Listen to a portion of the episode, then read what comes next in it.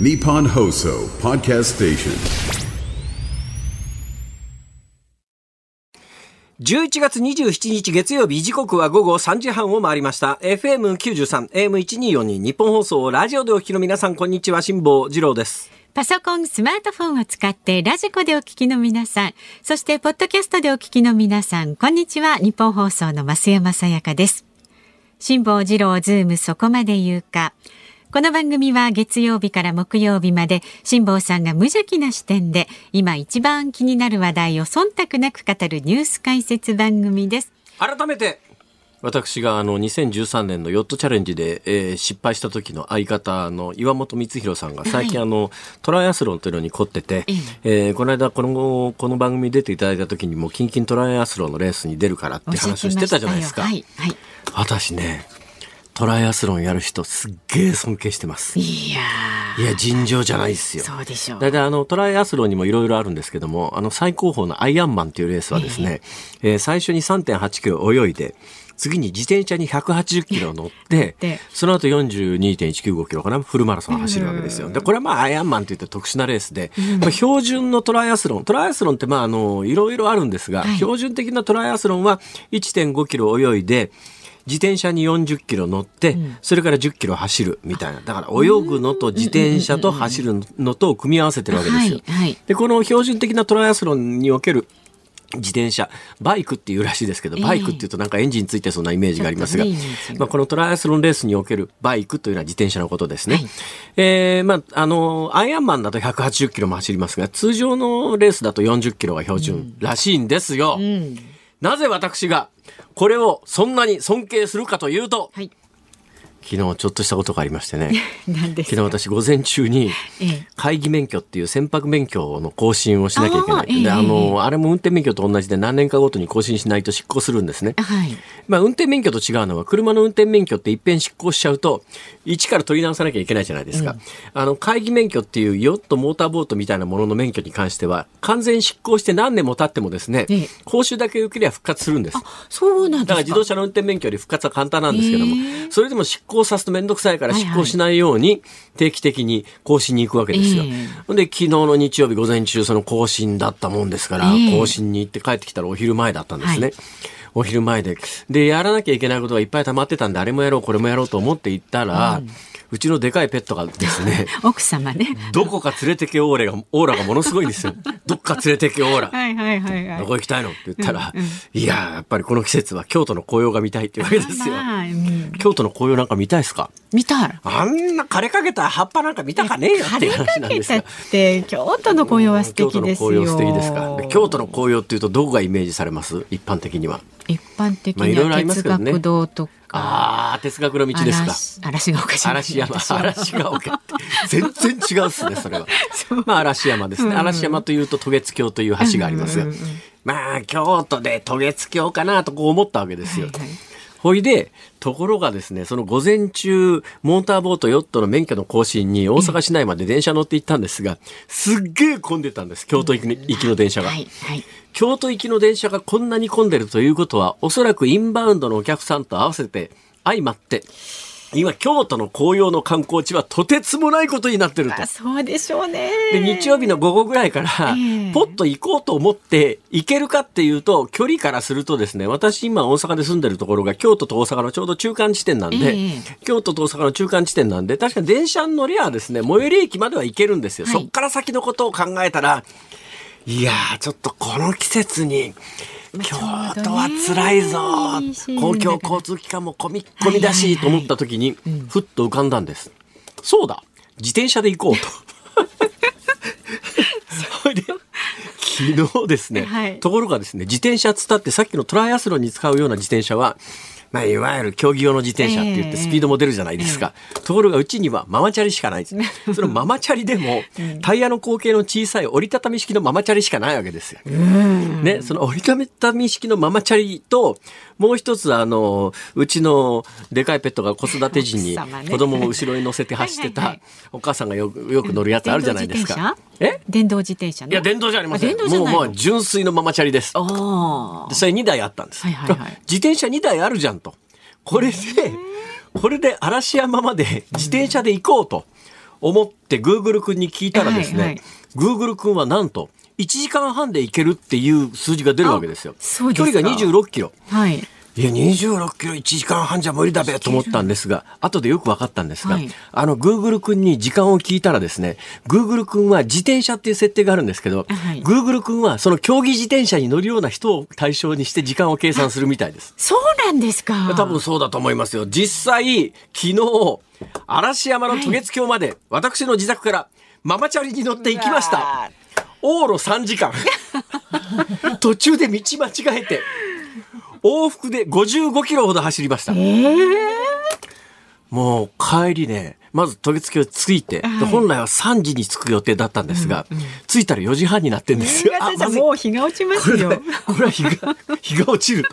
現地滞在10分。ええ現地滞在10分。みたらし団子が空いてたんで、他はなんだかスイーツの店だかなんだか知んないけども、大行列ですよ、夕方なのに。やっぱり。これ人気の店はいけないんで、空いてる店探したら焼きそばとね、みたらし団子が割と空いてたんで、よし、こういう時は甘いもんだと思って、みたらし団子に並んではい、みたらし団子を食べてええ、トイレ行って現地滞在10分。ええ。10分でそうしないともうどんどん日が落ちてきますえ、から。往復でそれで6時間ぐらい自転車乗って？それから帰り電車の、え電車じゃない、自転車に乗ってです自ね転、ちょっと考えたのは折りたたみ自転車だから、どっかで畳んでタクシーで帰ろうそうですよと思ったんだけどもその手があるじゃないですか？ところがですね、サイクリングロードに入っちゃうと、タクシーなんかいないわけですよ。もういっぺんサイクリングロードっていう淀川沿いの桂川沿いのサイクリングロードに入っちゃうと、そこから抜けられないんですよ。ほいで日は、帰りは日はどんどん落ちてくるわ。うね結局途中でね、真っ暗。ええ一般道と違って街灯もなんもないんですよ。で、両側すすきみたいな河川敷ですから、サイクリングロードって河川敷にあるわけですよ。真っ暗な自転車道路で両側がすすきがさわさわ言ってふっと見たら、美しい満月でした。昨日。の満月は見事でしたけども。唯一のね。どんどん気温が下がってきてはいはいはいうん往復で55キロ自転車にママチャリで乗って、嵐山まで行って往復して帰ってきて、ええ。夜に、まだそれでも私が晩ご飯を天ぷらチャレンジ4回目。偉いだろ？そっから帰ってきて天ぷら作る 俺は。我ながら偉いと思ったよ。まあご苦労様ですとしか言いようでかがないいです、ね。ペットなんか舌出してへいへい言ってるだけで 何もしやしない。いやかわいそう。こっちは、こっちは天ぷらの用意してですね。やっぱり昨日も失敗しましてね。ああそうまあ、最終的に結論は出ました、はい。失敗する理由が分かった、あの天ぷらの油の温度が下がっちゃうんですよいっぺん下がった油の温度っていうやつは中に具が入ってる限りはそこに熱を取られますからそう簡単に油の温度上がってこないんですなかなかね上がらないんだ。だから油の温度が下がらないようにしないと、なんかべちゃべちゃのアヒージョみたいになるわけですよ。これ天ぷらなんだかアヒージョなんだか分かんないと。カリカリだからもう最後はアヒージョだと思って食うと。俺は今晩はアヒージョを作ったんだ思い込ませて召し上がって。ええそうそう。玉ねぎのアヒージョみたいな、ええそれでですね。なんか散々。はい、それでまあ、はい。ご飯を食べて夜9時ぐらいから、ええいつものように映画をね見始めたんです、うん。はい。テレビで、ん。テレビでテレビでっていうかテレビ画面で映画を見始めたら、うんうん。うん左足の太ももがですね、痙攣始めてですね。いわゆるつるっていうやつですか？つるってやつのひどいやつですよ、はいはいはいこんなの私人生で初めてですよ。左足全体がもうつるっていうか痙攣でつった時にはあちょっと痛いの我慢して足の指かなんかをぐーっとこう曲げたらなんとかなるじゃないですか。そんなもんじゃどうにもならない。左足が痙攣してあえらいことになってやっぱりね素人がいきなり55キロもママチャリで走ったらいけませんよ無理しちゃダメです。体の何分の一かがつっちゃうとね、命にかかるって言いますから、えーそれであそうなんですかぜひ聞きましたよ。ということで、私が撮影して、そんな思いをして撮影した。写真だけ見るととってもじゃないけど、あそんな思いをした、して撮ったとは思えないんですよ。私の X にですね、うん X。昨日渡月橋で撮った写真を上げてありますから、その写真だけ見ると、ああ、この季節に嵐山の渡月橋とか紅葉を見に行けていいなと、う多くの方は思うは羨ずですがましい、なと思いました自。宅からママチャリで行ったんだ、俺は。自分の選択が悪かったんですよね。そうだよね。京阪電車に乗ってがそうですよ。。電車でおとなしく行けばよかったもはあの。ということで、皆さん無理をしてはいけません。そうですね。トライアスロンやる人はすごいという、本はい、そういう当ですね。結論です。はい尊敬します。まあご自愛くださいませ。うんトライアスロンもママチャリでやったら辛かろうな。そうですね。それがね、やっぱりね、自転車道走ってるじゃないですか。はいはい、必死になってママチャリこいでんだけど、うん、あの本格的な競技用の自転車の人たちが全然力入れてない様子で、ものすごいスピードで横すり抜けてくんですよ。方たちはすごいですよね。風のようですよね、本当にね。おいでなんかね、後ろから。で、あの、普通の人は黙って通り抜けていくんですが、うん、何台かに1台かぐらいは、あの、すごい愛想のいいというかマナーのいい女性かなんかいらっしゃって、えー右側通りますとか言って。ああ、なるほど、なるほど。後ろからいきなり右側通りますうんうんうんうん。なんだろうと思ったら、それなんかそういうマナーになってんですかね。あ、じゃないと危ないですね。次々右側通りますって後ろから声かけられて、どんどんものすごいスピードで抜かれて、れてこっちはママチャリ必死にこいで。本当に。お疲れ様でございました。で途中にね、うん、僕らダメだっていうぐらいのところで、はい、カフェがあったんですよ、うん、いやよくこんなところにカフェ作ってやるなっていう なんかあの童話に出てくるなんかねお菓子の家みたいな形で化かされてるんじゃないですか？それで入ってったらそこのマスターが 「どこ行くんですか?」うん、え豊洲京えママチャリで？こっからまだ15キロありますよ。往復で30キロだからとか言う。やめたって言ったものの、やめるわけにもいかず。言ったんですね。はい。まあ、というわけで、今日私、はい、ヘロヘロです。なんかね、あのぬるっと始まりましたけどこれ3週間ぶりで辛坊さんお休み取ってますからね。お休み明けでねよっぽどリフレッシュして帰ってくるのかと思ったら、ね、めちゃめちゃ疲れてますめっちゃ疲れた雰囲気でいるから、ね、無理したらいけません人間は、はい、そうですよ。本当に体力考えて年齢も考えて、自分に合った行動をとってください。本当,、に。さあズームそこまで言うか。この後はお知らせを挟んでズームフラッシュです。週末から今日にかけてのニュースをチェックします辛坊さんが独自の視点でニュースを解説する特集コーナーズームオン4時台ではもう辛坊さんがねお久しぶりに会いたいと言っていたタレントのなすびさんが登場いたします。先日ですね大きな話題となりました検証生活などの半生を追ったイギリスのドキュメンタリー映画のお話。こういったご存知でしたか辛坊さん？あ知ってる知ってる。そうそう。まだ見てないんですけども、ね、なんかイギリスのドキュメンタリーが話題になってるって話は知ってます、ね、はいそのあたりのお話ですとか震災以降続けているふるさと福島の復興支援について伺っていきますで5時台では自民党の派閥が政治資金パーティーの収入を過少に記載かというニュースにズームします。で番組のエンディングでお送りするズームオンミュージックリクエスト。2週間ほど、えー、休止していましたけれども今日復活です。あなたの前あなたの前ラジオの前のあなたが選んだ一曲をお送りしていきます。2週間休止してたんですか？あのねピンチヒッターのパーソナリティの方が選んだ曲をお送りしてたんですよ。そうそうそう。ですので今までたまった分のね思いを込めてリクエストなさってください。よろしくお願いします。今日のお題は？ママチャリで渡月橋に行ったら帰りに日が暮れた時に聞きたい曲。ママチャリで渡月橋に行ったら帰りに日が暮れた時に聞きたい曲です。選曲の理由も書いて、ズームアットマーク一二四二ドットコム、z o o m ズームアットマーク一二四二ドットコム。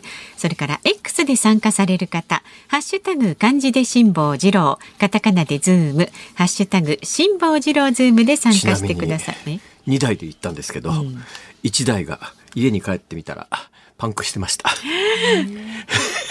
クしたまま乗ってたんですか？いやだからどこのタイミングでパンクしたかが謎なんですけど家に帰った時にチェックしたら後輪パンクしてたのは間違いないです。重たいじゃないですか自転車そうしたそうですね。自転車パンクすると走らなくなりますから。だから最後の方で急激に空気が抜けたんだと思いますまあ、いろんなことがありますね当ですよ。奥様もお疲れになったことでしょう、はい、でかいペットですから、えー、ご自愛ください。どっか連れてけオーラ出したのが悪いんだから。いやでも連れてく場所が あと連れてく方法ですよね。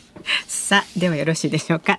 続いては、えー、この時間外為ドットコムプレゼンツマーケットインフォメーションです。最新の株と為替の情報を外為ドットコム総研研究員の上原修平さんに伝えてもらいます。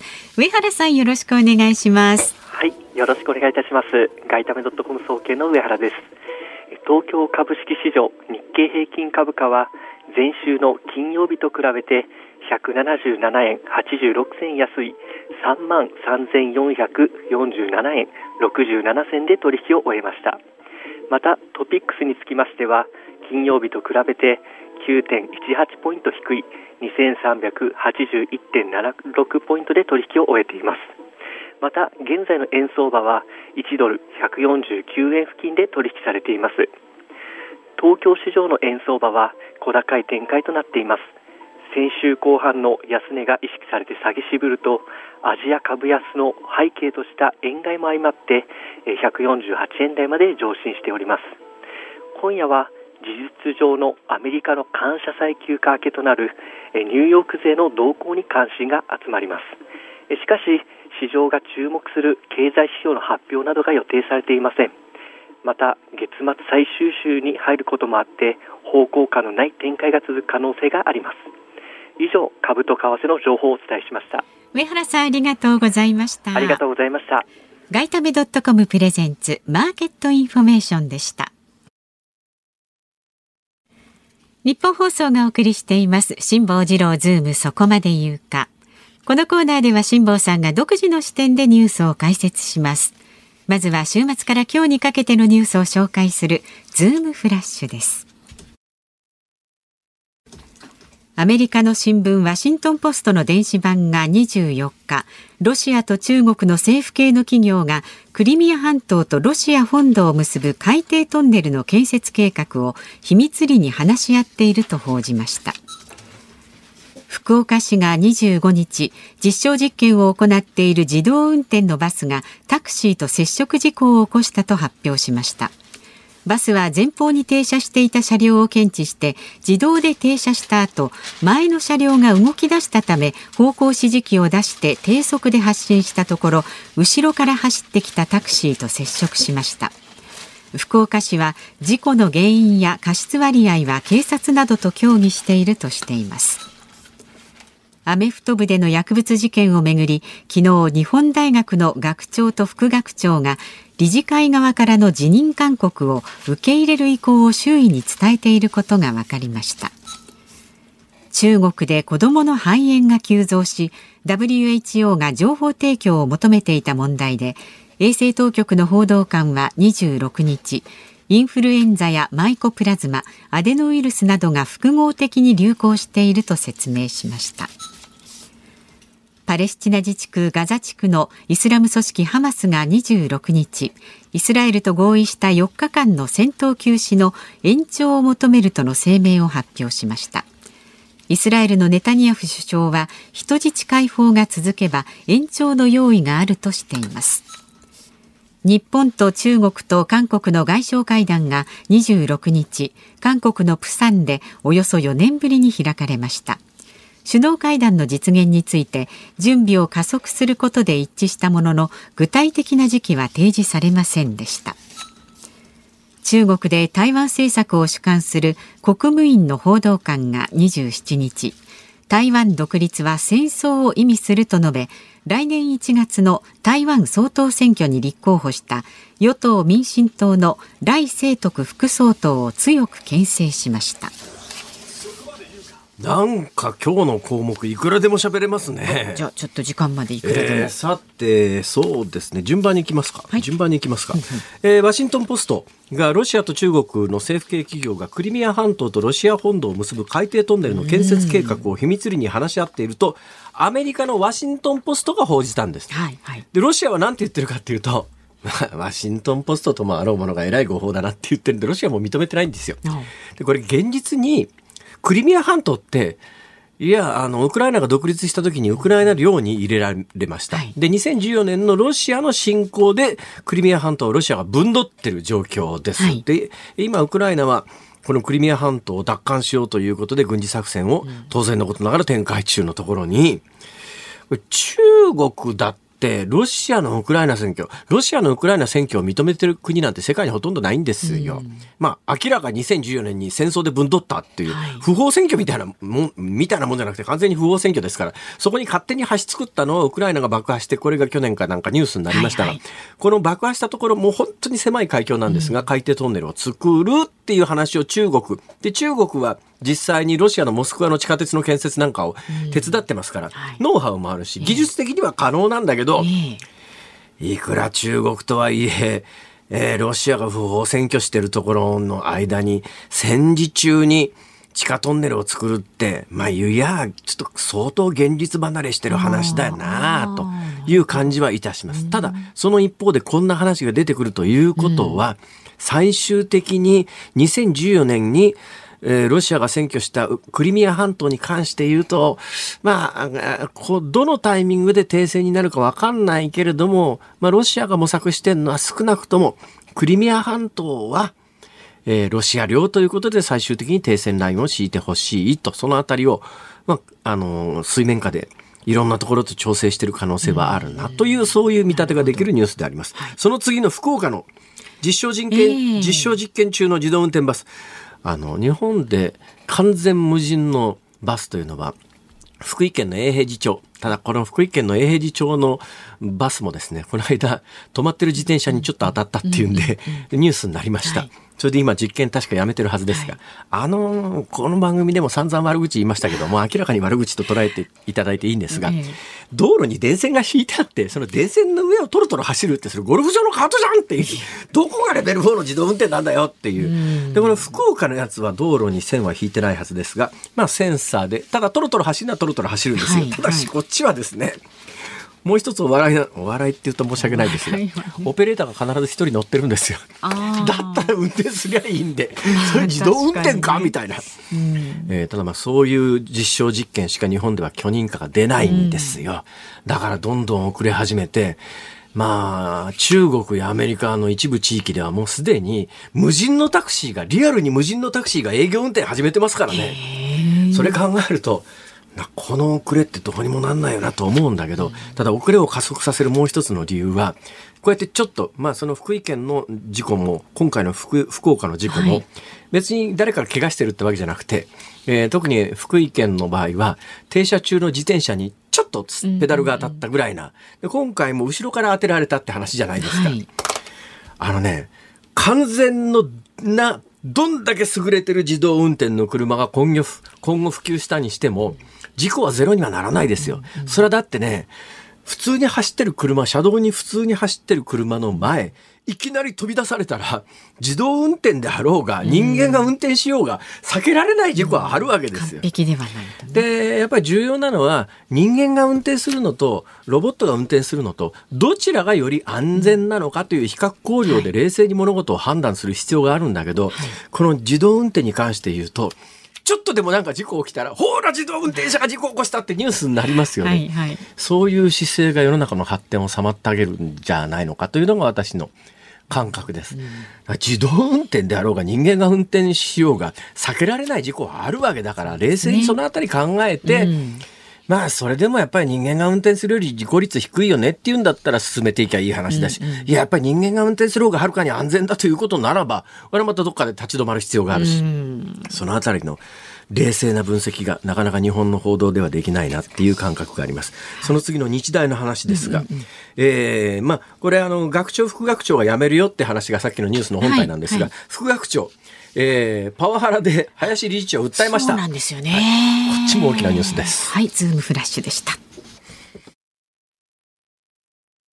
11月27日月曜日時刻は午後4時を回りました。ニッポン放送から辛坊治郎と。増山さやかでお送りしています。ズームそこまで言うか。早速辛坊さんのね自転車のお話にメールいただいてます。ありがとうございます静岡県静岡市の清水野正樹さん。年齢が書いてないんですけどエジプト帰りにママチャリで大冒険お疲れ様です。ありがとうございます。そういえば高校時代の修学旅行ではレンタサイクルで京都奈良を移動しました。今修学旅行生結構タクシーでまったりしてますよね。時代が、はい、でも高校時代は自転車で登校して学校で体育やら部活をやってその後20キロぐらい平気で運転して。いい、ね、青春ですね。ね遊びに行ったり買い物に行ったりしていましたあの当時と頭の中身は変わっていないはずなんですがもう落ちきった体力の今では絶対に無理ですむしろ走り切った辛坊さんあんたは偉いうん私も確かに高校時代に自転車で一部通ってたことありますけれども、あの時乗ってた自転車の方が今の自転車よりよっぽどマシだな。そんな自転車で行ったんですか。はい。危ないじゃないですか。恋でも恋でも進みはしない。どんな自転車。それからですね千葉市美浜区の竹弘さん54歳はですね、はい、ありがとうございます。京都に自転車で行った話で12分為替のコーナーまでにスフィンクスもピラミッドも エジプトらしい話一切出てきませんでしたね。そういえばそうだな。このままでは僕らリスナーはみんなミイラになってしまいます。エジプトの話を楽しみにしています。エジプトの話は語れば長いんですよ。エジプトスペシャルと目打ってくれれば2時間喋り続けることは可能ですけどね。困るんですが。いやー、勉強何ですか？になりました。今ちょびっとだけ時間ありますけど。エジプトですか、エジプトはね、私ね、えー1978年に上から見たことがあるんですよ。なんで上ですか？えー当時ですね、フランスに初めてバックパッカーで旅行に行くときに、ええ。南回りエジプト航空カイロ乗り換えっていう飛行機で行ったんです。これで1978年にカイロ空港で飛行機乗り換えて、ぐわーっと次イタリアかなんかに向けて飛行機が飛び立った時に、ええ。飛行機の上からピラミッドが3つ見えたんですよ。あれ？こんなすぐそばにあるんだと思ったら、はい本当に市街地にありますね、あれは。あの、ギザの三大ピラミッドってやつはうんうんうん。ええ以上終わり。えそれだけ？上から見たのと下から見たののやっぱ感じは違いました？ああ。で、1978年に行っときゃよかったなと思うのは、うんはいあの頃は、普通に上まで上がれたらしいですよ。あそうか今上がれないんです、ね、今はもう風化がひどくなっててで、これエジプトの他の遺跡もそうなんですが、エジプトだけじゃなくて今もう世界の遺跡がそうなんですが、3、40年前だったら中まで普通に入っていけて、上まで登れたっていう、まあ、一つ例で言うと、あの、オーストラリアのエアーズロックなんかも、これは風化ではなくて、あれもともとやっぱり宗教的なシンボルのものだから、はい。そこに勝手に上がるのはいかがなものかっていうんで、最近オーストラリアのエアーズロックっていう巨大な一枚がはい。上がれなくなったじゃないですか。まあ似たような文脈もあって、カイロのエジプトのピラミッドは昔は上まで上がってた時もあるんですが、今もそういう時代じゃないですよね。そりゃそんなことしたらどんどん風化しますからねそうで。すねたくさんの人がね入れ替わり立ち替わり、れ現地のガイドの人が。えー、ここのピラミッドはね、小池百合子さんは上がったよって。そうなんだ。あの人もともとカイロ大学ですから、昔ねはいはいはいその頃は上がれたんですよ。そうですかはいもね、こんなんでいいですか？そうじゃあね美味しかったものは？美味しかったものですか、これ小さい声でしか言い言いづらいんですけども、はいはい本当に言っていいですか？聞いて今こかなり後悔すると思いますあよじゃあどうしようかな。でもそれいっぺんそう聞かれてオブラートに包んで。一番うまかったのがね、帰国の直前に食った、はい。バーガーキングのハンバーガー。ええ以上。名物料理っあて何なのかしら？別にエジプト料理がまずいって言ってるんじゃありませんよ、ただ全体にですね塩がきついんです。そうですか。はい。で、私のように塩分制限を基本的に強いられている人間にとっては、一はいはい。口食うと、あダメこれ。これ全部食うと一日の塩分摂取量をオーバーするっていうような、味付けの基本が塩なんです。うんうんうんほんなもんで、全体に塩辛いんです。なるほどねはい。じゃあそれこ人によってはねちょっとそうですね。人によりますね、これね。うんえーでまあ、塩がきつくないとものはうまくないんですけどね。その方がねうんわかりやすくハンバーガーもそそれなりの塩だと思いますけど、うんそういう意味ではへえ以上でした。はい。なんかこんなんで納得していただけますでしょうかねいや、喋れって言うんだったら3時間でも4時間でも喋りますけどね。小出しにねちらちらとあの伺っていこうと思ってます小出しにするような話はないんですけど。へはいえ、まあ、あのまだまだメッセージお待ちしておりますので辛坊さんへの質問ニュースに関することメールで送ってくださる方は z o o m zoom アットマーク一二四二ドットコム X で参加される方ハッシュタグ辛坊治郎ズームで参加してください。で今日のエンディングにお送りするズームミュージックリクエスト今日月曜日ですからね5時35分まで延長なのでだいたい5時29分ぐらいになると思いますがリクエストのお題はママチャリで渡月橋に行ったら帰りに日が暮れた時に聴きたい曲です。お待ちしております。さあではこの後はタレントのなすびさんが登場です。ニッポン放送辛坊治郎ズームそこまで言うか。この時間はエジプトに行っていた辛坊さんがスフィンクスの次に会いたかったというお久しぶりのゲストを迎えいたしました。前回ご出演いただいたのが、あの土曜日にズームをね、お送りしている時代、2016年4月2日、東日本大震災で被災したふるさとの福島県の復興と、それから再生を祈願するエベレスト登山、4回目のチャレンジの直前の時にお招きしました。つまり前回土曜日時代のこの番組になすびさんに来ていただいた時には、うん、エベレスト登頂に成功していなかったんですよね。ということになりますね。成功する前で、あの、クラウドファンディングかなんかで金集めてるっていう話を、この番組の中でされたんで、はい、私もですね、はい、バーンと自腹切って10億ほどクラウドファンディングに募金したらですね、それからずっとなすびさんが、しもさんあんなに言ってて1万円しか出さなかったって言ってずっとなんか、おかしいですよね。1万円しか出さなかった。10億円もらったら僕まだ借金返し続けてるはずないので、計算が合わないんですけど、残りなのに99億9990万円、999万円。借金返し続けてるんですか？も何が、何が起きたんですか？何が起きた、うん、いやおかげさまで無事エベレストには登頂させていただきました。この番組は現場いいんですよ。だからこの番組をでいただいて、ね、あの、で、前失敗した話を延々聞いて、最後失敗した時に、あと150メートルだったっていう話を聞いたんですよ、この番組で。あと150メートルだったって話を聞いた時に、あと150メートルぐらい走って登ったらいいじゃんって言ってふざけんなって言われた。本当に。行ってみろよ、辛抱二郎って話ですよ。ちょっと、ね、ということで、そうです。あの、辛坊さん、まずちょっとフライング気味です。ラスビ紹介されてないんですよ、これ。はい。マジ申し訳ない。はい、ご紹介いたします。電波少年的継承生活でもおなじみです。タレントのナスビさんです。よろしくだいぶフライン気味で、すいません。いや紹介前に、お会いした辛坊さんがネタをばらしちゃうというね。お会いしたかった。あ、そうでも、僕もね、でもいろいろ、あの、辛坊さんもね、太平洋横断もされて。あそうですね。はい。そうですね。軽いな。いやいやいやいや。あの後、だから僕出てた頃はまずしあ失敗直後ぐらいで、ね、もう半べそ書いて。半べそ書いてねえわ。書いてた。本当にもう俺、日本でどうやって生きていたい？そしたら僕もね、同じです。エベレスト失敗して、そういう浮き目に合ってるから、大丈夫ですよっていう。いや、その時は、だから最終的に成功する直前だから、その段階でもう3回ぐらい失敗してますよね。僕そうです。3回失敗して、それこそ3度目の時普通大体2回失敗したら諦めるって。よく言われる。しかも3度目の時は僕、ネパール大地震に見舞われて、そうだそうだ。実際エベレストのベースキャンプで、雪崩に巻き込まれて、僕も本当死にかけたので。そうでした、そうでした。それだったので、やっぱりいろんなそういう。よく4回目行きましたね。うん、それよく言われるんですけどね。まあ、辛坊さんから10億円もらったら行かないわけにいかないでしょ？その後、山登りは続けてらっしゃる？あ、おかげさまで、でもまあ、あの、エベレスト登頂後、いろんな形で、やっぱりそのアウトドア関係のお仕事とか、えー、今だから僕ね、山の日アンバサダーと言いまして。何ですか？これ8月11日が、国民の休日山の日になってるんですけども。はい、それをよくわかんないけど、無理やり作った休日出たそういうことで、いや、関係者から怒られるからやめて本当ですよ。本当に。それじゃなくても僕山の日アンバサダーなのに、山好きですか？嫌いですか？って言ったら僕山嫌いですって答えちゃうんだから。そうだよね。だって辛いもんね。辛い思いをいろいろしながら。本当に俺山登りのするやつの気が知れないの。そんなこと言ったら、太平洋横断するやつの気が知れないですよ。気が知れないですよ。薄いしさ、しんどいしさ。いやいや、でもそれこそ、あとね、それ標高差150メートル、200メートル弱とはいえ、それでもやっぱそこから、死ぬ気で言ったら。メートルぐらいなんか全速力で上がったりしまいじゃん。本当に。行ってみろし、もちろん。じゃ本当に。そっからがきついんだよ。いや、それでもね、最近山登りの技術というのに目覚めましてね、あの、私住んでるところちょっと高いもんですから、これ火事になったらどうやって逃げるんだっていろいろ考えたときに、懸垂効果って言って、あの、山登りする人、ロープを使って、カラビナ一つ、カラビナってわかりますか、あの、こうカラビ金属でできた輪っかみたいなもので、あ、引っ掛けるやつ。引っ掛けるやつ。って。室長お願いしますよ。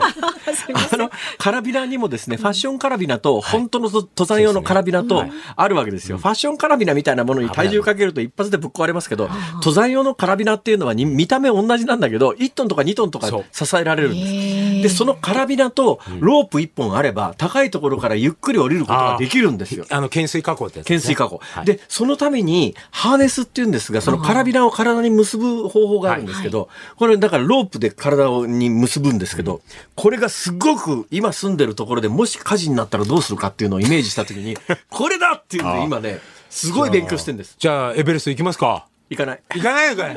空気薄いとか嫌だ、ね、いや、でもでもおっしゃる通りで、僕らはそうやって、あの、登るときは、あの、それをまたから、あの、ハーネスつけたカラビナに、あの、渡航機っていう、アッセンダーっていうのをつけて登って、お降りるときはまさに、あの、その、懸垂加工っていうの、あのロープをこうカラビナと一緒にこうくっつけて腕に巻きながら降りるとすごくあの、素早く降りられるっていうのは使ってます。よくご存知じゃないですか。ところで、なすびさん、はいそもそもの一番最初の出発点から、多分ね、これはあの、前回来ていただいた成功直前の時の話と被るんですが、はいなんで突然エベレスト行くことになったんですか？これがまあいろいろ事情がありまして、まあ僕もね、あの、生まれも育ちも福島県で、実は今日もね、福島県。どの辺ですか？えっ、と、実家は今福島市内です。中通りっていはいはいはいあのところなんですけども、今日も実は僕、あの、福島の猪苗代湖の近くのホテルでイベントがあって、そこで一日支配人をして、あら。で、今日、あの、午前中お見送り、お客様のお見送りをしてから実は、一日支配人だったら夜までいなきゃいけないいやでも昨日の夜からイベントがあって、あお出迎えをやってイベントがあって、お見送りまででね。はい、お見送りまでで、今日福島からいらっしゃったんですそうかありがとうございます。で、今、福島のいろんなその観光大使とかもやらせていただいてるご縁があって、で、やはりその、ふるさと福島が東日本大震災で。じゃあもっと、もっと、その、はい。わかりました。その、え、福ひろえ福島が被災して、わかりました。いや、あの、今の質問最後まで言っちゃいましょう。はい。えなぜエベレストに行こうと思ったかですね。はい。はい。で、それで、えーまあ、東日本大震災で被災した福島、ふるさとを応援するために、ええ。まあ、お金とか物だけじゃない、いろんな支援の方法もあってもいいんじゃないかと思って、はい。実は僕、あの、登山全く未経験だったんですけれども、ええ。あえて世界最高峰のエベレストを目指すことによって、もしそれが、挑戦が成功したら、福島とか東北の方が、なんか新しいことに挑戦したり、ナスビが登山未経験でエベレストに登れるんだったら、あんなことやこんなこと、なんか新しい取り組みに挑戦してもいいって思ってもらえるような呼び水になったらいいなとだったら太平洋横断でもよかったわけだ。はい。もしかしたらそうだったかもしれないです。ただね、僕だからね、あの、上に登るんじゃなくて、あの、深く潜ろうかとか、素潜りの世界記録を作ろうかとか、それも考えたんですけど、それって皆さん知らないですよね。ええどれぐらい潜れるかとか。あの、ジャック・マヨールっていうあそんな人そんながいまして、多分世界記録で100メートル前後ですね。よくご存知で、そう、人間って素潜りだと100メーターとか200メーターぐらいしか潜れないんですよね。いや、それでも200メーターは普通の人は絶対無理ですね。ですよね。ええってなった時に、それはもちろんすごいことなんですけど、でもエベレストは世界一高い山だってほとんどの方がやっぱり誰でも知ってる。ね知ってるじゃないですか。そういった意味のインパクトで言うと、ナスビがたとえ100メーター海に潜りましたって言っても、それ溺れただけじゃねえかよっていう。それ何の評価にもならないから。世界記録をね、もし取ったら、しかも僕金槌なんで、泳げないだったら、その人と競うってわけではないんですけども、山っていうのは、やはりその自分が目標を掲げて諦めなければ絶対たどり着ける世界一だっていうふうに思って、エベレストに挑戦してわか。りやすいっちゃわかりやすいです。そうですね。そそれでは、さらに話を遡ります。はいそもそも、んナスビという、まあ芸人さんでいいんですか？まあ、今ね、俳優でタレント芸人さんが世に出たのは、はいえー電波少年そうですね。ですね。もう25年前ですよ電波少年の検証生活。はい。あそこはどういういきさつだったんですか？でもそれももともと僕はね、あの子供の頃、それこそ僕、そういう、なんだろうな、逆境を跳ね抜けてきた人生って自分で言ったりもしてるんですけど、ええ子供の頃に、やっぱりね、僕、顔が長いってずっといじめられてたんですね。あ確かに長いね。なあ、今、改めて確認していただきました。やっぱ長いですか？あ、ナスビはでもそっから芸そうですね。名でしょあの、まあ、もちろんそうで、あだ名がそのまま芸名になあだ名からナスビはい、なったっていうのがあるんですけども、やっぱりそれが僕にとってやっぱり、とても、あの、辛い経験で、はあはあ。で、やっぱり自分の顔が長いって、なんでこんな顔長く生まれちゃったんだろうな、じゃないですけど、非常にこう、自分の中ではネガティブに捉えられてたんですけども、ほうほう。当時やっぱりあの、ドリフターズが、全盛期で、ええ八でよ全集合とかええ。僕も世代的に見てて、えで、試しにそれを見て僕も自分も笑ってたので、学校でそういう志村さんの顔真似じゃないですけどバカなことをやったら、ええ。もしかしたらなんか状況変わるんじゃないかと思って、えーその、例えば、あの、志村さんのその、アイーンじゃないですけど、ギャグを、あの、学校でやったら、ええ。みんなが笑ってくれて受けたんそうなんですよ。なんか切ない話ですね。いえ、でもでも、それで、えーいじめが減って友達が増えてみたいになって、人を楽しませたり笑わせたりすることってやっぱり自分も幸せになるし、ええ。周りも幸せにできるなって思ったのが原点で、ええ。そこから、まあ、えーすぐ行動を起こせたわけじゃないんですけども、ほのかにその芸能界を志すという。で、芸能界志されて東京にいらっしゃったんですか、そうですね。どっか事務所入られたんですか？卒業して、はい。えー東京にまあ大学進学とともに出てきて、ええで、いろいろその、えーいわゆる養成所通ったりとか、はい。なんかオーディション受けたりとかしてて、ええ。あんまりうまくいかなかったんですけども、ええとある時に僕、あの、でも憧れの、えー存在で、あの、お一人、その、えー、渥美清さんが、はいはい。実は、まあ、いわゆるそうコメディアンって言っても、ええ。お笑い芸人じゃなくて喜劇俳優としての、ええ。で、やはり渥美さんもすごく顔に特徴がある方だったりっていうのもあって、なんかすごく僕にとってはええ。憧れの方だったんええ。で、ええ。で、渥美清さんが若い時に、えーストリップ劇場の幕間でお笑いをやってたっていうのは、あそうですね。はい、ええ。知っていたんでえ、まあ僕は別にストリップ劇場の幕間でお笑いやったわけではないんですけども、あの、知り合いとコンビを組んで、いろいろそのお笑いの、ちょっとあの、オーディションとかも受けたりした時に、まあ、あの、今の渡辺エンターテインメント、はい。旧鍋プロの、ええ。その、えっ、と、オーディションに、ええ。えーちょっと受かって、はい。で、そこから、あまあ、お笑いライブとかに出させてもらうようになったのがきっかけで、えー電波少年の。電波少年は？オーディションに。これまた、あれはオーディションなんですか？そうです、オーディションに。で、当時で言うと、それこそ、あの、サルガン石さんがね、はいはい。あの、ヒッチハイクで、ええーユーラシア大陸を横断したりとかっていうのがあった中で、だこれね、はい。なかなかその、今となっても言える話と言えない話ってあると思うんですが、まあ、いろいろコンプライアンスの問題がね、そうですよねどの、どの程度ガチなんですかね？いや、でもあれは本当にそのまんまです。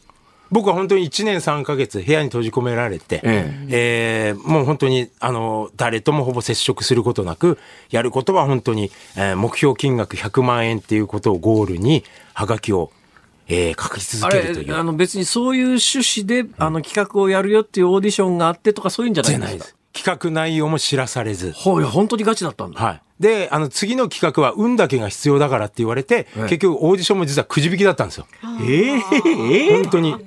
そのオーディション会場にえら、あのー集められた大体2、30人ぐらいいたのかな？それで、抽選ボックスに一人ずつこう手を入れて、三角くじ引いて、で、一斉のせいで開けたら僕のだけ当たりって書いてあって、当たりましたって言ったら、それこそ当時のその土屋プロデューサーさんに、じゃあ行こうかって言われて、本当にアイマスクにヘッドホンでええ、そのまま、えっと、だから2000、あ、1998年の忘れもしない1月15日です。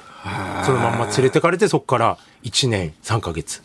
あのー。それが最近私どっかのニュースで読んだのは、イギリスの会社がドキュメンタリーにしてっていう話で話題になったじゃないですか。はい一応ね。このドキュメンタリーは、ごめんなさい、私まだ見てないんですけど、もう公開されてるんですか？えっとね、一般公開はまずされてないんです。は実は、えっ、と、それが今、えまあ、作品名、ザ・ザ・コンテスタントっていう作品なんですけど、はいはいはい。イギリス人監督の方が、ええ。やっぱりそのネットに、えー今でもやっぱり、検索すると、まあ、やっぱりそういう、本当はいけないのかもしれないんですけど、ええそういう僕のやっぱり動画が今の残ってるんですよ。コンプライアンスならアウトでしょうね、そうなんですね。それがやっぱり、えっ、と、本当に検証生活終わってから、それこそ本当にもう25年、四半世紀経つんですけども、はいはい。やっぱり今でも、海外のメディアから僕、取材のお話とかいただくんですよ。今年も実はデンマークの新聞社さんからええ、インタビュー受けてくれって言われて、ええ実際受けたりもしてて、年に1回とか2、3年に1回ぐらい、お話がもう25年経っても未だにあったりして、その一つでイギリス人監督の方が、あの、あなたはドキュメンタリーフィルムドキュメンタリーっていうのはどういうことなんですか？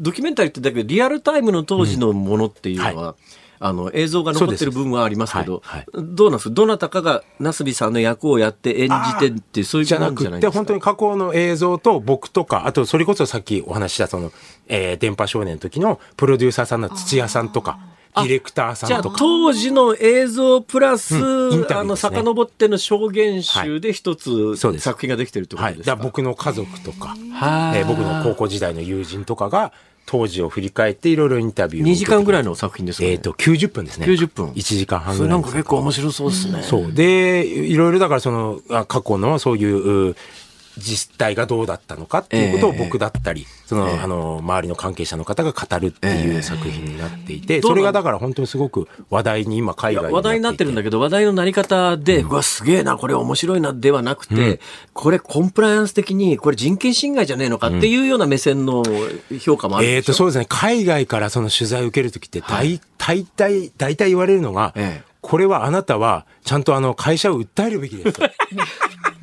と。あこれは明らかな人権侵害 だし、あれは監禁であって、ええ許されることじゃないと、ええテレビでやっていいことの限界を超えていると。訴えたら犯罪ですよね。はい、っていう風な切り口から来てて、ええでも僕はそれをプラスアルファ前向きにこう捉えることができたということ。だから映画の作りとしても、最終的にはこれ監督さんと相談して、検証生活で僕が不幸なそういう人生を送ったっていう人だけで終わるんだったら協力したくないけれども、なるほど福島の復興だったり、ええで、この作品も最終的には僕はエベレスト登頂したっていうところで実は終わってるんですよ。はなので、前向きな捉え方をしてくれるんだったら協力しますって言ったら、監督さんも私もそのつもりです。そこまで描ききらないと、あなたのあの人生、反証、描いたことにならないからっていうのを言ってくれたので。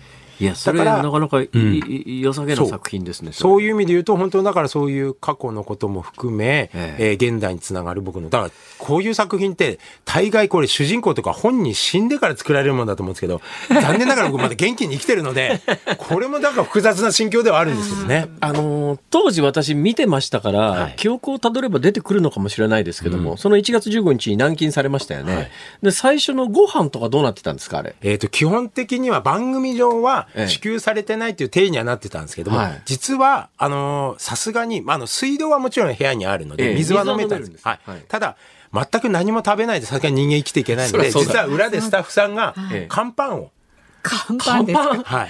支給してくれていて、ええ。で、それを食べてしばらくは生き延びろっていうことになっていて、ええ。で、それが2週間ぐらい経って、一番最初に当選品で、あの、紙パックに入ったゼリーの飲み物が当たったんですけどもそれが当たった瞬間から、あえ。え、食べ物当たったからもういらないねって言われて、乾パンの支給もなくなって、そっからは本当に当選したものだけで、だ本当にドッグフード食べて、でしたよね。生き残ったりもしてましたし、生米当たっても結局鍋もなければ炊飯器もないので、それこそその紙パックにええ。米入れて、えで、水で浸してはいはいは、い。しばらくしたら食べられるかなと思って、やっぱなかなか美味しいもんじゃないので、そうだわ。生米はこれ無理だなと思って、ガスコンロも一応あったので、ええ。ガスコンロ直接かけたら火、あの、紙パックだから火で燃えちゃうので、燃えちゃう燃えちゃう。一番弱くして、五徳の近くに置いとくと余熱で、火が入ってまあ確かにあの、紙鍋っていう料理があるくらいだからできなかないですね。そうそれ。それでようやくおかゆみたいになってご飯食べられるようになって、そっから少しずつ、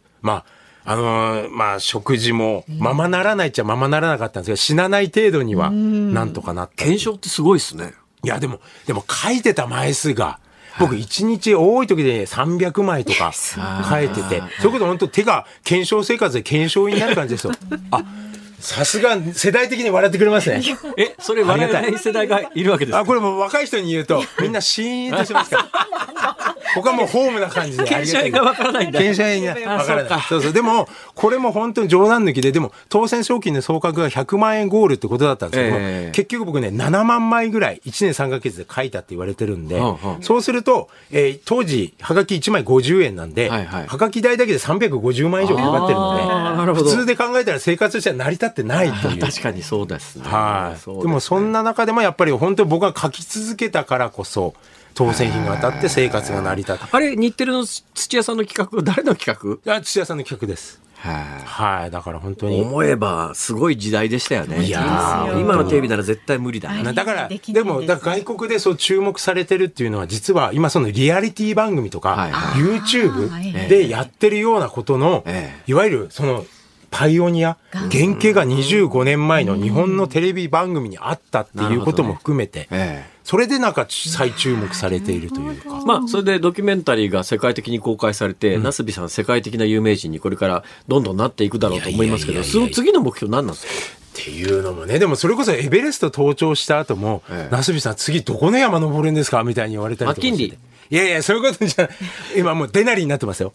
え？今、で、あデナリ。名前が？マッキンリじゃなきゃマッキンリじゃないんだ。はい。あそうなんだ。はい。でもね僕もでも、冒険家とか登山家になるわけではないので、だそういった意味で言うと、まあそれもだから福島の復興だったり、ええその東北の復興を支えていくっていう意味での、いろんな、その手段とかある中での一つが実はエベレスト挑戦だった真冬の富士山にパン一での登る。うわ それは命それをねそれこそいろいろコンプライアンス的に、いろんなとこから批判とか非難が。めんどくせえ時代だな。いや、そうです。いやいや江頭さんですらちゃんと服を着て登ってたはずですから。あ、そうですか。そうです。それはもう YouTube に上げるためにはそうしないと。はそういう意味では、でもだから本当にその僕のその活動、いろんな、これもまあたまたまというか、その将来的に僕の生活、その過去の人生が、そのなんだドキュメンタリー映画になるなんて夢にも思ってなかったですけども、そういうことでまた今やっぱりね処理水の問題とか、はい。いろいろ福島のことがどうしてもやっぱまあ世界的に言ったらネガティブに捉えられがちなんですけども、僕のこの、えっ、と、まあ作品とかドキュメンタリー映画を通じて、改めてその福島のことを前向きに捉えてもらえたりとか、あ、その逆境をバネに頑張ってる、えー、人間がいるんだなっていうことで、はい、まあそれこそ今世界的に紛争とかいろいろあって、ね、やっぱマイノリティの方というか、うん、そういうなんか小、まあいわゆる、えー、弱者の人とかが虐げられてる時代かなと思うので、はい、僕は比較的どっちかというとそのマイノリティ弱者の代表だっていうふうな思いもあるので、そういうところまだまだね、話聞いてたいんですけど、うん、時間が来てしまいましたんで、でえー、最後にですね、うん、あのー、一応、いまだに俳優業もやってらっしゃるんですよね。はい、そうです。今年のね、あの、10月にも、あの、舞台版のフラガールに出させていただいたりもあったりで、あと、今年はそうですね、あの、朝ドラにも、ちらっと出させていただいてで、え、キンキン、どっかで見たいという方どうしたらいいですか？えーとですね、一番最近で言うとね、あの、ちょっと仙台にはなるんですけども、はい、僕が所属している劇団の公演が、えっ、ー、と、12月23日、24日、この2日間で。何劇団ですか？えっ、ー、と、丸福ボンバーズという。劇団なんですけども。はい。まあすみません。そんな有名ではないんですけども、その劇団の公演が、あの、仙台公演がございますので、はい、えー、丸福ボンバーズ、ナスビーとかでこう、あの、検索していただければ出てくると思います。まあ、詳しい情報は。そうですね、はい、あの番組の X にも載せておきますので、うんはい、ぜひご確認いただければと思います。なんか、なすみさん元気出た。あ、本当ですか。うんいや、本当にだからそのね、エジプトからお帰りになって、いやいやいやスフィンクスの次にお会いしたいとか僕だっていうので、エベレスト、これは僕来なきゃなと思って。エベレストで成功された後お会いしてなかったんですね。そう、ずっとね、時間が経っちゃいましいや、でもなんかね、スタッフさんから聞いたら、ふとなんか、久しぶりにナスビに会いたいな、みたいなことを、そうなんですあの、つぶやいてくださったあの時に俺1、1億も募金したからね。あ、だいぶ減ったの。10分の1になったぞ。あれ？あれ？ですよ。あれ？記憶をね、書き換えて記憶はだいぶ、もう、だいぶ、あれですか、耄碌してきますか？ほら、うっせな。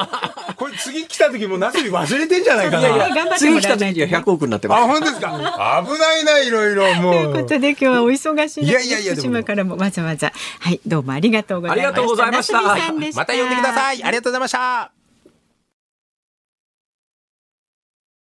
ズーニッポン放送辛坊治郎ズームそこまで言うかをポッドキャスト YouTube でお聞きのあなた増山さやかです。飯田浩司です。お聞きの内容は配信用に編集したものです。辛坊治郎ズームそこまで言うかは月曜日から木曜日午後3時半から生放送でお送りしています。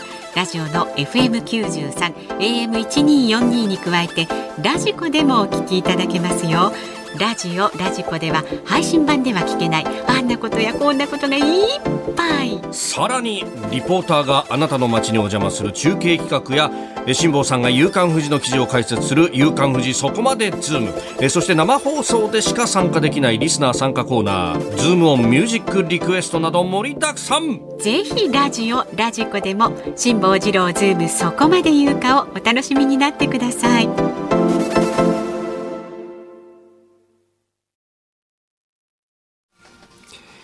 11月27日月曜日時刻は午後5時を回りました。こんばんは辛坊治郎です。こんばんはニッポン放送の増山さやかです。辛坊治郎ズームそこまで言うか。5時を過ぎましたのでズームオンミュージックリクエストご紹介してまいります。まずは群馬県高崎市の風のユンさん。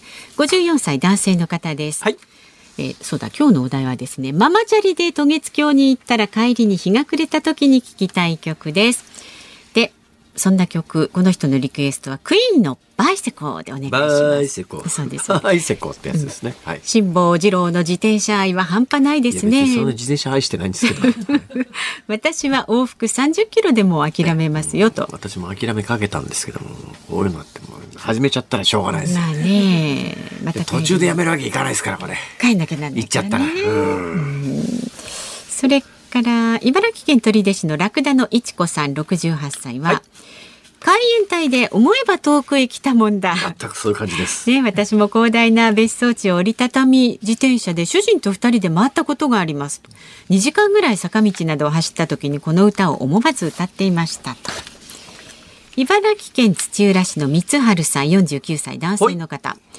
日が暮れても走るなんて辛坊さんと奥様はなかなかの強者ですね。強者の辛坊さんは55キロを走り切った。強者の奥様も走り切った。強者は走る。強者は走る。というわけで、ビーズの強者走るをお願いします。あのラグビー日本代表の応援ソングだった曲だそうです。それから神奈川県川崎市の川崎のえっちゃんさん56歳男性は倉木舞さんの渡月橋君思うをリクエストします。シンプルに曲のタイトルに私もね昨日実は目的地までのルートを調べようと思って、ええスマホに渡月橋って入れたらですね、すぐに倉木舞って出てきてどうして渡月橋で9月も 倉木舞なんだと思ったらね渡月橋っていう曲があるんですよ。あるんですね。はい。そして神奈川県横浜市の岡目ひょっとこさん58歳の女性の方は何時間も自転車旅行をした辛坊さん。リクエスト曲は松田聖子さんの時間旅行をお願いします。この番組が終わる頃ちょうど空を見上げてお月様を見ながら聞きたいです。今夜ね満月だそうです。ビビーバームーン。ああそれぞれの月の満月にはアメリカ英語で、うんタイトルがついてますがね、はいはい。えービーバーがなんかビーバーが巣を作るなんかそんな時期らしいですか？あ今はそうなんだなんかそれでビーバームーンとかなんとかムーンとか言いますけどね。えー、ちゅうことで、ああ、昨日も満月見事だけど、今日が満月ですか。はい、本日のズームオンミュージックリクエスト。倉木舞、渡月橋。じゃあそのまんまのタイトルでね、倉木舞さんの曲をお送りいたします。今日5時35分までですので、エンディング5時29分ぐらいになると思いますのでお待ちになってください。そそうか、今日いつもより5分長いんだ。うですよ。思い出してくだ拡大バージョンさないんだ。月曜日はね。で、メールがございまして、あ、ありがとうございます。世田谷区の山崎正義12年さんという方で48歳男性の方辛坊さんがいない間私が一番これ辛坊さんなんていうかなと思ったニュースはそうこれ先週ねご紹介もしたんですがウイスキーの値上げです。サントリーの響きなんか16万円から36万円へ引き上げ。高すぎて庶民は飲めないですよ。どうなっちゃうんですかね。ウイスキー好きの辛坊さんの見解も聞きたいです。それ、響きの30年ですよね、確かね。普通の響きはそんなにしないですよ。でも普通の響きも、定価だと5000円前後なんですけども、5000円前後じゃ、あの、山崎正義12年じゃないですけど、山崎もそうですね。山崎とか響きって今もう定価じゃ手に入らないですねら。しいですね。ええまあ山崎の響きの30年が今まで16万円が36万円中だってどうせ手に入んないもん。手に入ったって買わないもん。高すぎて。結論から言うと関係ないね。関係ないね。うん本当手が届かないお酒になっちゃいますよね。あ三十年と今あ。のビーバームーンについて、えー構成作家のはいディレクターのね。はいディレクターか。そうですよディレクター。はいもう忘れましたか？え江沢さんが調べてくれました。はい。何ですか？ビーバーが、えーダムを作り始める時期という説が有力でビーバーを捕まえる罠を仕掛ける罠を仕掛ける時期という説もあります、へえ。まあ、両説あるみたいです、うん、まあねブルームーンだっけ？一月の間に2回目の月って確かなんかそんなやついろいろいろんな言い方がありますよねなんちゃらムーンとそうかねですね。あの、ね綺麗な呼び名そう。そうセーラームーンとかほらセーラームーンはね。違うお仕置きよっていうやつですね。ちょっと。はい。失礼しましたはいはい。えっ、とだからね今日はちょっと空見上げてみてください。心にゆとり持ってね。はい。ということで、えーまだまだメールお待ちしておりますので、えー、ズームアットマーク一二四二ドットコム、X はハッシュタグ辛坊治郎ズームで参加してください。お待ちしております。日本放送がお送りしています。ズームそこまで言うか。今日最後に特集するニュースはこちらです。自民党の派閥が政治資金パーティーの収入を過小に記載か。総務省が24日に公表した2022年分の政治資金収支報告書で記載の義務がある政治資金パーティーの収入に関して自民党の二階派、安倍派、森山派、茂木派、麻生派、そして谷垣グループの政治団体で少なくとも合わせて228万円分が記入されていない疑いがあることが新たに分かりました。谷垣グループを除く5つの派閥をめぐっては2018年から2021年分の収支報告書で合わせておよそ4000万円分の過少記載があったなどとしてすでに刑事告発されていて東京地検特捜部が捜査しています。いろんなところから政治献金を受けて、はいえー基本どこからいくらのお金を受け取りましたかというのはあの報告しなきゃいけないことになってます、ただまあこの法律が非常にずさんという背景はあるんですがその本体の話をする前にそもそも論なんですけども、ええ。もう長年ずっと戦後政治とお金っていうのの話題は尽きないわけで、なんか業界団体からお金をもらって政治家がその業界団体のために仕事をする。その業界団体のために、業界団体からお金をもらって業界団体のために仕事をするというのは、政治の一つの役割だから、それはダメとは言え言えないんだけれども、業界団体から金を受け取って、その業界団体のためだけに仕事をするのは、やっぱり政治家としては間違ってる。うん、ところが、そういうことが横行してですね、えどうもなんか、あの、政治資金で、えー、あの、でかい家建てて恋とか買っちゃうような政治家も、歴史的には何人もいたりなんかして、これはダメなんじゃないの？ということで、政治とお金の問題を断ち切ろうということで作られたのが、政党助成金制度というので、えー、作られた当時、国民一人当たりコーヒー一杯250円って言われたんですが、うんはい、今はコーヒー一杯250円じゃないですね。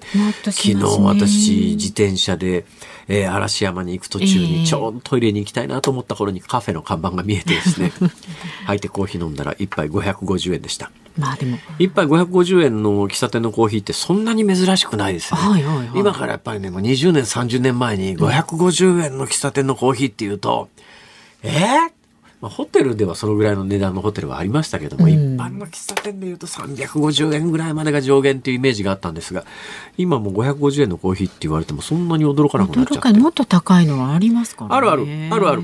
えー、いうことで、うん、なんか、デフレだデフレだと言いながらものすごい勢いで物価上がってんじゃないのっていう感じは,、物価はすごい勢いで上がってるのに賃金が全然上がってない、はい、という日本で政治家だけが何やってんだって話ですよ。うん、でえー、さっきお話ししたように、ちょっとやっぱ政治と金はもうちょっときれいにしてもらわないと、別に業界団体からの金を受け取るなってんじゃないんだけども、業界団体から金を受け取って、その業界団体だけのために仕事をするようだったら、日本の未来が暗いので、うんもうあの、お金に関しては心配しなくてもいいですよと。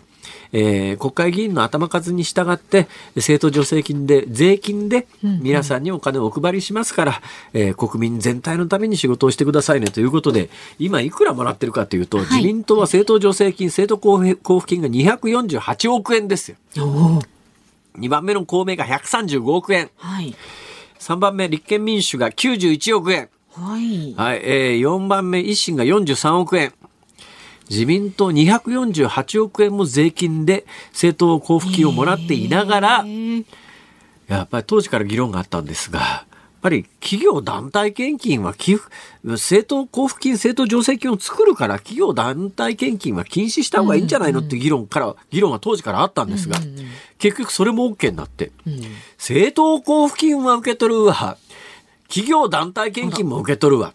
もらってで、個人の企業団体献金は一応ダメっていうことに制度上なったんだけど、はい、ここがもう制度の抜け穴がいっぱいで、自民党なんかはそれぞれの衆議院の小選挙区の人たちは、それぞれの地域で政党支部っていうのを作ってるわけです。政党支部というのの、その国会議員の候補者が小選挙区で今実際には当選してる人が大半なんだけども、えー、政党支部長なんですね。はい、一応それ形の上では政党支部なんですよ。うん実質だけど、その国会議員の財布みたいなもんじゃないですか。ところが、個人への、企業団体の個人に、政治家個人に対する献金は禁止と言いながら、政党には OK なんです。だからその、要するに、自分一人の名前で、政党支部作って、そこが献金の受け皿になってるという。なんですかなんかね、あまりにも、だから要するにこういうのって政治家自身が制度を決めるから、抜け穴だらけの制度にして、はい、政治資金パーティーなんですが、政治資金パーティーも、一つの団体からは20万円が上限ですって決まってるんだけれども、はい、例えばまあ、A という派閥がパーティーをやりますと。うん派閥の国会議員に、あ、ノルマな、一人、一人、パーキン、パー券100枚だから、一人パーティー券が2万円だとすると、200万円。はいはい。そう、国会議員は200万円を上納する。しはね、派閥に。えー、それで200万円、100枚、で、100万円の紙を預かって、えー、これをこういろんなところに買ってもらうんだけど、はい、で、ある企業に5枚まとめて買ってもらいました。そうすると2後10万円、うん。それだと表に名前出ないんですよ。うん、20万円が上限なの。はいで、で、別の国会議員、同じ派閥の別の国会議員も同じことするわけですよ。うん、それぞれが10万円、5枚ずつ売って、10万円、10万円、10万円。企業からすりゃ、トータルからすると、3人にそれをやると30万円出してんだけども、はいはい、それぞれの国会議員には10万円ずつしか出してませんよっていうことになっちゃうから、さっきの制度上ですね、これ公に、企業名を公にしなくていいということになっちゃって、そういうことを足し上げていくと、実際20万円が上限ですよっていう、決まってるにもかかわらず、それを上限超えて、ものすごい結構な金が、えー国会議員に流れてるということの実態が今回明らかになりました。みんな知ってた話なんだけれども、改めてそれを突き詰められると、つね、我々としては、政党助成金でさ、税金からす、そういう、なんか一部の業界団体みたいなところの金に手出して、そこの業界団体だけのために働くのはやめてくれと。政治家っていうのはやっぱり国民全体のために仕事をしてほしいよねということで、制度を作ったにもかかわらず、別の財布でどんどんお金が流れ込んでると。これはちょっと、いくらなんでもいかがなものかと、私は思いますね。あの、個人献金、まあ、欧米、特にアメリカなんかで言うと、個人献金が政治を支えているのは事実なんですが、個人の名前で、ちゃんと名前を表に出して献金するっていうのはいいけれども、企業団体献金で企業の一部の業界団体から金をもらっていながら、それがまあ、すせめて名前が出てりゃ、あ、この団体からこの政治家は金もらってるからこういうことを言うんだよねっていうようなことが見えるじゃないですか。はいはい。ところが、さっきの話で言うと、本当は20万円以上お金を出すと、名前出さなきゃいけないんだけど、さっきみたいな裏の手を使うと、表に名前出さずに、えーある、例えば特定の組織が、えー政治家に、えーいっぱいお金を出して、表に名前が一切出ずにでも、その政治家に影響力を行使することができるという構図。これじゃあなかなか日本は良くならんだろうと。私はやっぱ政党助成金自体がですね、これ何百億という金が政治家に何にもしなくても国会議員の頭数で、いわゆる国会議員の歳費とは別に流れてること自体が、何なんだよこれ。そもそもこの政党助成制度というのが相当お手盛り感が強い制度なんだけれども、まあ、1万歩譲って、その制度を認めるとするならば、やっぱり企業団体現金は禁止にすべきだろう。どっちかだろう、それ。両取りは、両取りはないだろうと、思いますよね。素朴に思います。はい。えーなかなかやめろという声が聞こえてこないのはなぜかなと思ったら、そうか、今日は35分まであるから、このコーナーの時間が伸びているんだ。お気づきになりましたが、でもちょうどいい感じの時間ですよ。はい、ズームオンでした。ズームミュージックリクエストをお送りしたのは川崎のえっちゃんさん、シャコパンチさん、妻さん、ふみふみ23さん、きよちゃんママさん、三橋のマイケルさん、6人の皆さんからのリクエスト、倉木麻衣、渡月橋、君想ふ。はい。えー名探偵コナンの21作目、えー紅の、おー紅の恋ラブレターの主題歌。からくれないのラブ名レター。探偵コナンのからくれないのラブレターの主題歌ですね。これあの名探偵コナンシリーズは例えばこれ恋歌と漢字で書いて上ラブレターと読ますっていうああの必ず、えー漢字の日本語にあの横文字の読みを当てるというのが名探偵コナンシリーズの一つ。かまあ仕組みになって仕組みっていうかね習慣になってるというか、はい、はい名探偵コナン面白いですね。見てますか？え名探偵コナン、まあ、あの、私、名探偵コナンをアニメで始めたのが、私の何年か後輩のやつが、有名なアニメのプロデューサーがいて、あそいつがですそうね、なんですか。はいえええーでもそいつと付き合うとですね、なんか、うっかりすると名探偵コナンの着ぐるみ着せられたりなんかするんです、これが。宣伝してくれと。いいんじゃないですか？まあそうですね。可愛らしい。そう、あの、声がた、えっと、高山みなみさん？なんか有名な声優の方いらっしゃるじゃないですか。あの方は私、お会いしたこともあるどころか、名探偵コナンシリーズで私ね、短い声優でセリフ3個とぐらい喋ったことあるんですそよ。うなんですか？まあ、いわゆる仮面出演ってやつですね。はいはいはい。なんて言ったんですか？完全に忘れました。え 高山みなみさんのご指導のもと、まあ、はい。貴重な体験いろんな体験なさってますね。はいもうそうですうね。ん、太平洋横断から声優さんから。はい。でもねあ本当だ。やっぱり一番厳しかったのはね一番厳しかったのはね、え渡月橋までママチャリで行くのが一番厳しかったです。太平洋横断よりききつかったですね、はい、そうですか、お疲れ様でした。太平洋横断で足つらなかったもん。いや、もっともっとね、いろんなご経験なさったじゃないですか、船の上で。まあでもこういうのってやっぱ喉元過ぎれば忘れるってことですね、ね。よ。し。よし決めた。何ですか？エベレストだ。ほう、みんな聞きましたよ。え冗談です、はい、すいませんさあ、お聞きの日本放送、この後5時35分からは、小島夏子さんのお帰りなさい。明日の朝6時からの飯田浩司の OK Cozy up。コメンテーターは、元日本銀行政策委員会審議員の、えーエコノミストの片岡剛士さんです。先週末発表されたアメリカの景気指数ですとか、日本の消費者物価指数から景気の行方について考えます。で、この辛坊治郎ズームそこまで言うかゲストは、IT ジャーナリストの三上洋さんです。私人逮捕系 YouTuber 相次ぎ逮捕というニュースについて詩人逮捕系 YouTuber が相次ぎ逮捕って、んどんなニュースやねんそれって話ですが、え私は、まあ、一昔なら、じゃあ、エベレストやめて、パンツ一丁で夏場の富士山に登りますって言うと、無謀だとか言われて怒られちゃうなんかするんですね。めんどくせえ時代になったもんだなとは思います。以上、辛坊治郎と、増山さやかでした。また明日。